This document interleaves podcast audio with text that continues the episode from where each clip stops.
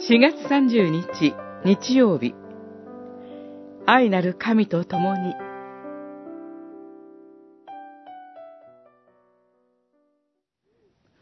私たちは私たちに対する神の愛を知り、また信じています。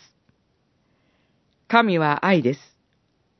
愛にとどまる人は神のうちにとどまり、神もその人のうちにとどまってくださいます。ヨハネの手紙1、4章16節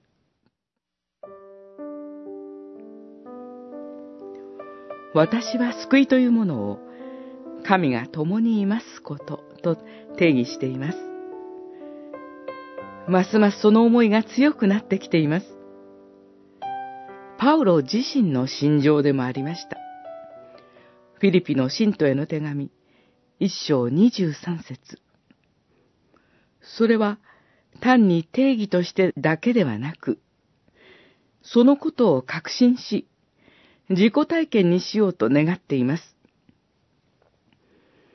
神が共にいますことこそ、生きていく上での支え、励まし、慰めだと思います。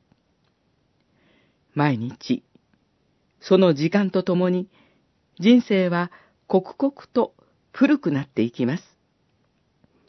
そして、それを誰も押し止めることはできず、取り返しがつきません。残機の念に駆られ、開墾の積み重ねの日々です。どうして新しい生活など望めるのかと思います。しかし、そのような中で神が共におられます。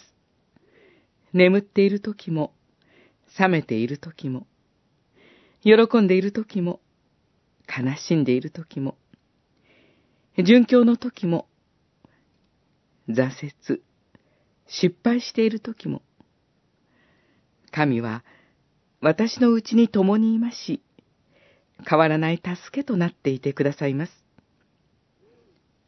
神は、インマヌエルの神です。マタイによる福音書、一章二十三節。その神との出会いが救いです。